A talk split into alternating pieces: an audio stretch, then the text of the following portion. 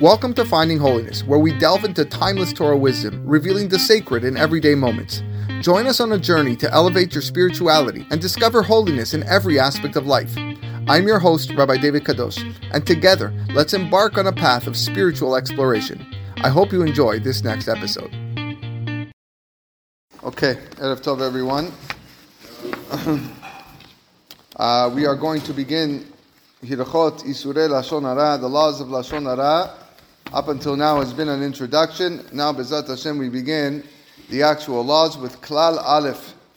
Chafetz Chaim writes as follows: Asur lesaper bignut havero afilu emet gamur. It is forbidden to speak negatively about one's fellow, even if it is entirely true. This form of speech is referred to by our Chachamim in general as Lashon Hara. So the scenario that is brought over here in our book, a group of classmates are sitting and schmoozing at recess. Someone points out that a certain classmate is unintelligent. That's a fancy way for calling someone dumb when you were a little kid. Okay? Even if the statement is obviously true, the speaker has spoken Lashon Hara. Deim yesh because it's lashon ra. It's bad tongue. There is going to be something that's called false. There's false. There's, but there's, but because it is, it is speaking negatively about someone. Yeah, it is. It's speaking negatively. Why do you have to repeat the fact that the person is is an imbecile? Okay, he happens to be an imbecile. Said there. Okay, there, there, it is a fact. It is a statement. Okay, but it doesn't need to be repeated to somebody else. You know that he's he's not smart. Keep it to yourself.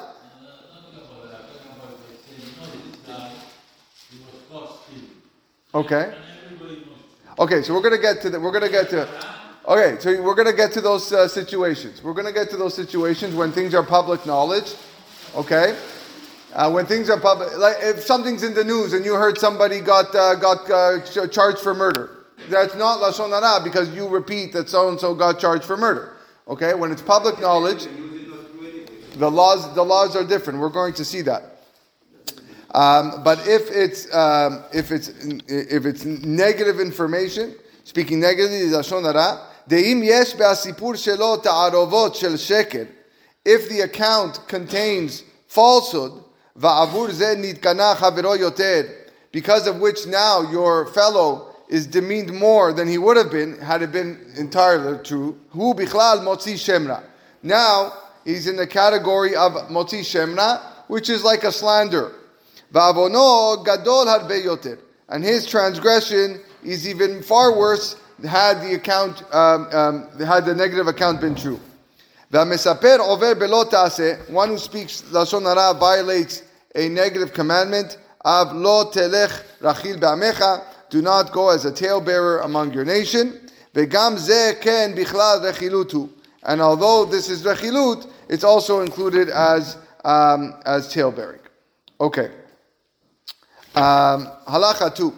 Halav ze shekatabnu. This negative commandment that we refer to as lo telech rachil. Hu ma shekatabnu Torah beferush. Uh, this is the one which the Torah wrote explicitly. Meyuchad leisur ze shelashon hara urechilut and is designated for the sin of lashon hara nechilut. Aval belav hachi, but with with uh, aside from this negative commandment, yesh od harbe lavin va'asin acherim. There are many negative and positive commandments. Shehu over alehen al sipur lashon hara that one may transgress when speaking like this. And he says, We explained all of this above in the preface. Okay, go look at it over there. What uh, what I wrote.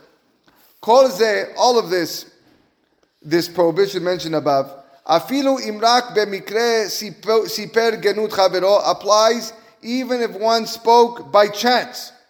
Aval im chas v'shalom hurgal be'avon ze bitmidut. If God forbid someone was speaking this negative uh, information regularly, kemo elu sheregilin tamid lishev ulsaper, like people that routinely sit and say things like Kach vekach maase ploni. So and so did this and that. Kach vekach asu avodav. So and so's parents did this and that. Kach vekach shamati alav. I heard this and this about this person. Vehu devarim shel gnut. And all of these things are derogatory matters. Anashim kaelu hem nikrain befi chazal beshem ba'ale lashon hara. These people are called or referred to as ba'ale lashon hara. Literally means people of lashon hara because their constant gossiping becomes their uh, their defining characteristic and their defining identity. Ve'onshan harbe yoter gadol. Their punishment is much more severe. since they are flagrantly and deliberately uh, ovrin al Torah Hashem, uh, violating Hashem's Torah, na'asa ze etzlam kehefker. Lashon hara to these people, it's, it becomes like hefker. It becomes meaningless. As was explained at the end of the uh, of the pticha.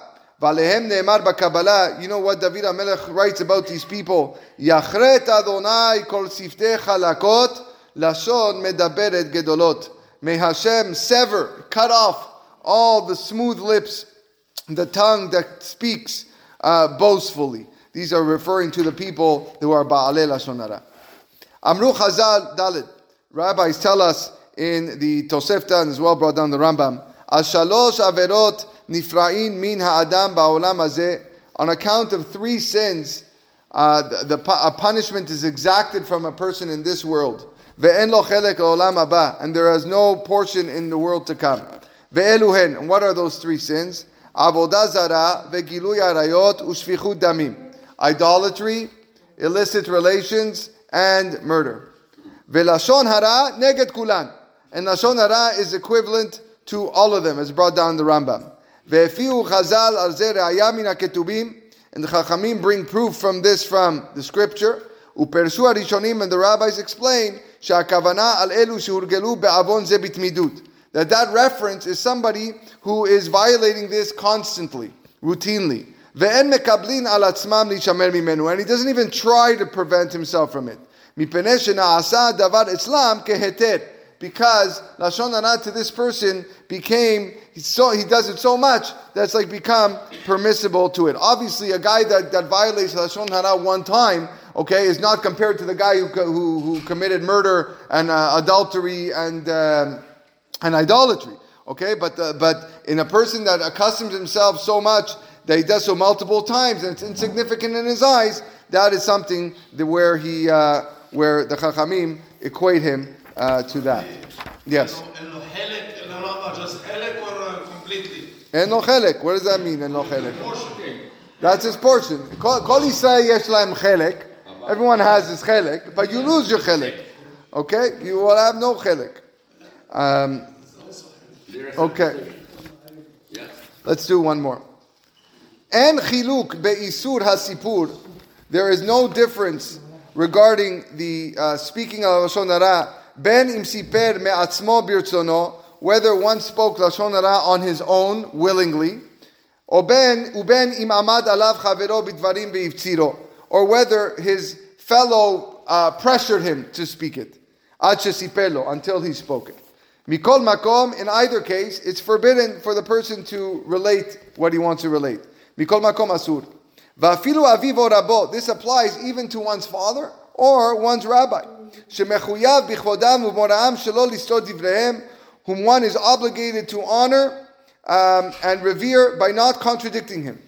אם הם ביקשו ממנו, if they ask him, שיספר להם עניין פלוני ופלוני, to tell them about a particular matter, והוא יודע שבתוך הסיפור יוכרח לבוא לידי לשון הרע, and the speaker realizes that if he relates this matter, he's going to come to speak lashon hara, or afilu rak le'avak shel lashon hara, or even the avak, the dust of lashon hara, words that contain traces of lashon hara. Asur lo lishma forbidden for him to comply with uh, with their uh, with their request. So uh, this halakha has a scenario here written at the bottom. Someone caused Mr. Friedman a financial loss, and Mr. Friedman suspects that Levi knows who is at fault. Levi does indeed know that Mr. Gross is the guilty party, but he also knows that Mr. Friedman is a vindictive person and he will exact retribution from Mr. Gross far beyond that for which is halachically liable. Therefore, the license of to'elet, which means for his benefit, does not apply. Even if Mr. Friedman pressures Levi to reveal who wronged him, and even though Mr. Gross is in fact guilty, Levi may not identify Mr. Gross as the guilty party because he knows that Mr. Friedman is going to come back with a very, very strong vengeance and do worse that, um, um, um, than what the conditions would allow. Uh, and therefore, he would have to hold back and not, uh, and not re- re- relay who was the person that is guilty. Okay. Just a question. Well, yes. think about the individual not 100%. When you don't express it, that's considered sunnah. Who, who, who's the individual? Let's say anybody, friend or so the individual that is guilty, you mean, or like who, who are you referring to? No? Thinking, I'm thinking, but not telling to my friend this guy is from That's not lashonara. That's not lashonara. No, you have to be mesaper lashonara. You have to think. It may not be something that's good. Okay, that's not on the highest level of uh, of kedusha. Okay, but nevertheless, it's not, you're not transgressing anything if you're not saying. If, if Mr. Friedman doesn't say Levi is a scoundrel or he cheats people out of money, then he'll go to the next one, the next one, the next one. Doesn't he have an obligation to tell? us? Um, so those are those are points that we're going to get to over here uh, later on as, as we go through. Um, the, the the laws of to'elet are very expansive, and um, um, so here we're referring to a situation where there is no to'elet whatsoever. Um, so you wouldn't be able to uh, to do it.